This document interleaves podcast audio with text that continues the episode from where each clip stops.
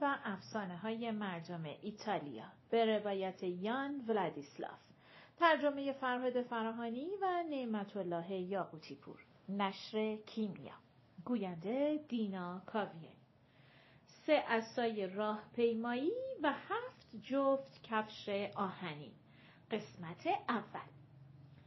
روزی روزگاری سه تا خواهر در دامنه یک کوه بلند نزدیک دهکده شای هیزم جمع می کردن. اون کوه به کوه جادو معروف بود. سه تا خواهرم جادویی بودن کوه رو باور کرده بودن.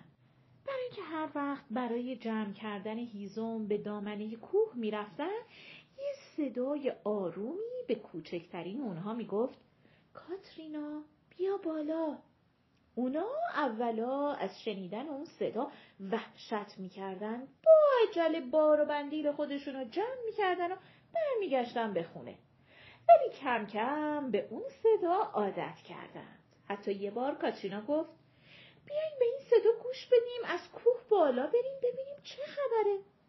خواهر بزرگتر در جواب گفت این چه حرفیه می‌زنی؟ می‌خوای ما رو نیست و نابود کنن؟ ولی کاترینا اصرار کرد و گفت حالا که ما رو صدا می‌کنه شاید یه نفر به کمک ما احتیاج داشته باشه. دو تا خواهر دیگه حرف خواهر کوچیکترشون رو قبول نکردن و بهش گفتن اگه خیلی دلش می‌خواد بره خودش تنهایی این راه خطرناک رو دنبال کنه. کاترینا با خواهرش خداحافظی کرد یه تیکه نون برداشت و راه افتاد. راه سخت و ناهموار بود. ولی اون مصمم و استوار پیش می‌رفت که یه دفعه یه صدایی به گوشش رسید. کاترینا بیا بالا بالا بالاتر بیا. کاترینا پی صدا رو گرفت تمام روز راه رفت. دیگه دامنه کوه به سختی دیده می‌شد. آسمون صاف و آبی و خورشید طلایی نزدیکتر شد. کاترینا به قله کوه نزدیک شد. انقدر به قله نزدیک شده بود که انگار اگر دستش رو دراز می‌کرد می‌تونست قله رو بغل کنه. تو راه رسیدن به قله کاترینا به یک باغ زیبا رسید. تو اون بلندی اصلا انتظار دیدن چنین باغی رو نداشت. رفت و رفت و رفت تا به باغبون پیر و سفید موی رسید.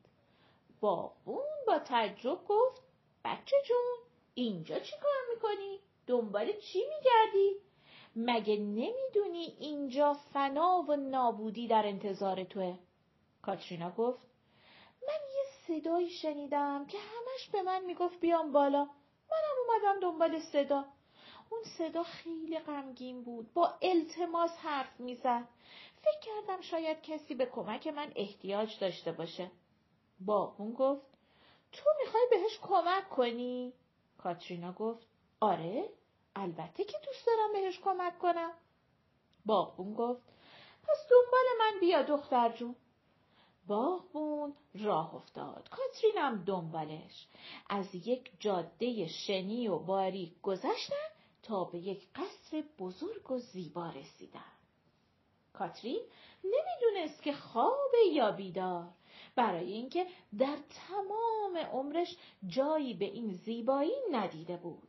قصر باشکوه همه جا از طلا و کریستال بود آینه های مجلل مبلمان زیبا ولی با همه اون جلال و شکوه و زیبایی اونجا خیلی ترسناک به نظر می رسید. انگار که خاک مرده پاشیده بودن. هیچ چیزی تکون نمی‌خورد. همه چی رنگش رو از دست داده بود. باغون کاترینا رو به تالار بزرگی برد که پر از مجسمه های مرمری بود. گفت این مجسمه ها رو که می‌بینی همشون مجسمه کسانی هستن که مثل تو برای کمک به اینجا اومدن و امتحان رد شدن. در نتیجه حرف تو دهنشون مرده، نور تو چشماشون خاموش شده و بدنشون سنگ شده.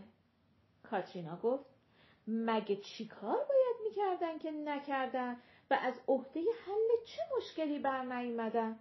باغبون گفت اونا فریاد مردم رو نمیشنیدن و قدم در راه کمک به دیگران نمیذاشتن. بعد دختر رو به دومین تالار برد. جایی که آدمای زیادی با لباسای فاخر نشسته بودن یا ایستاده بودن. ولی نفس از کسی در نمیومد. انگار همشون تو خواب سنگینی رفته بودن. در بین این افراد جوان خوشقیافهی بود که تاجی روی سرش داشت. پسر جوان روی صندلی نشسته بود. باغبون گفت دختر جون جوان تاجدار رو می‌شناسی؟ کاترینا گفت آره حتما شاهزاده است. باغبون گفت اون شاهزاده ای از سرزمین دوریه. اگر کسی اونو زنده کنه همسرش و ملکه اون کشور میشه. وگرنه به سنگ سرد و بیجان تبدیل میشه. حالا می‌خوای امتحان کنی؟ کاترینا گفت آره ولی چیکار باید بکنم؟ باغبون گفت تو اینجا سه تا عصای چوبی و هفت جفت کفش آهنی داری.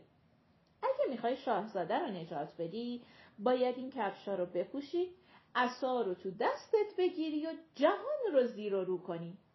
اونقدر درا رو بکوبی تا کفشای آهنی سوراخ بشه و عصاها تیکه تیکه بشن. کاترینا نگاهی به شاهزاده انداخت. به یاد صدایی افتاد که مرتب از اون کمک می‌خواست. برای همین یه جفت از کفشا رو پوشید و اولین عصا رو دستش گرفت و راه افتاد. راه رفتن با کفش آهنی خیلی سخت بود ولی با پایداری و استقامت میشه به هر هدفی رسید. کاترینا رفت و رفت و رفت. روزها گذشتند، هفته ها، ماه ها و سالها. بعد از مدتی کاترینا به یک جنگل انبوه رسید و اولین جفت از کفشای آهنی سوراخ شد. کاترینا وقتی به جنگل رسید شب شده بود. تاریکی همه جا رو گرفته بود. کاترینا راهش رو بین درختای جنگل گم کرد. بعد از مدتی سرگردانی و وحشت اون دور دورا چشمش به یک نور خورد. تون تون رفت تا به نور برسه. نور مال یک کلبه محقر بود. کاترینا در زد. صدایی از پشت در به گوش رسید که می‌خواست کاترینا خودش رو معرفی کنه. کاترینا هم گفت من یه دختر قریب و سرگردونم دنبال سرپناه. در کلبه باز شد. مرد سفید موی بلند قدی که کاترینا تا زانوهای اون می‌رسید جلو اومد. پیرمرد گفت دختر جون بیا تو الان من صد ساله که نه آدمی رو دیدم نه صدای کسی رو شنیدم بگو ببینم پی چه کاری به این جنگل دور افتاده و خطرناک اومدی؟ کاترینا قصه سفر پرماجراشو برای پیرمرد تعریف کرد. پیرمردم جای مناسبی برای اون فراهم کرد و صبح روز بعد موقع خداحافظی یه گردو داد به کاترینا و گفت دقت کن که این گردو گردوی معمولی نیست. اگه اونو تکون بدی بهترین ترانه ها رو میشنوی. هر وقت بهش بگی منو فراموش کن فوری یه آسیاب در برابر تو ظاهر میشه که حتی از سنگم می‌تونه آرد درست کنه. دقت کن که این گردو رو گم نکنی. برای اینکه این گردو جهیزیه ازدواج تو با شاهزاده است. البته وقتی که شاهزاده رو پیدا کنی کاترینا گردو رو گرفت. از پیرمرد به خاطر مهمون نوازی و هدیه ارزشمندش تشکر کرد و با کفشای آهنی و اساهاش راه افتاد. وقتی که دومین کفش سوراخ شد کاترینا به کوه بلندی رسید که در دامنه اون کشاورزی در کنار خانه خودش مشغول شخم زدن زمین بود. کاترینا به مرد دهخان سلام کرد. دهخان جواب سلامش رو داد و گفت خوش اومدی دختر جون. من دیویست ساله که نه کسی رو دیدم نه با کسی حرف زدم. بگو ببینم اومدی اینجا چیکار؟ کاترینا داستان سفرش رو برای مرد دهقان تعریف کرد. مرد دهقان هم وقتی که داستان کاترینا رو شنید خیلی خوب از اون پذیرایی کرد و یه جای نرم از کاه برای کاترینا درست کرد. صبح روز بعد وقت خداحافظی مرد دهقان سیبی به کاترینا داد و گفت سیب رو داشته باش. ولی دقت کن که این سیب یک سیب معمولی نیست. هر وقت که اونو تکون بدی زیباترین آهنگ ها رو میشنوی. هر وقت بهش بگی منو فراموش نکن مرده ها رو زنده می‌کنی. این هدیه رو به جهیزیه خودت اضافه کن.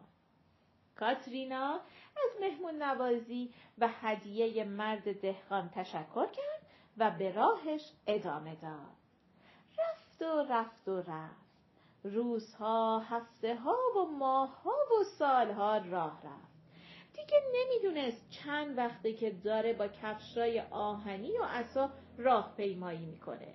از این کوچه به اون کوچه، از این خونه به اون خونه، از این شهر به اون شهر می‌رفت و می‌رفت. پایان قسمت اول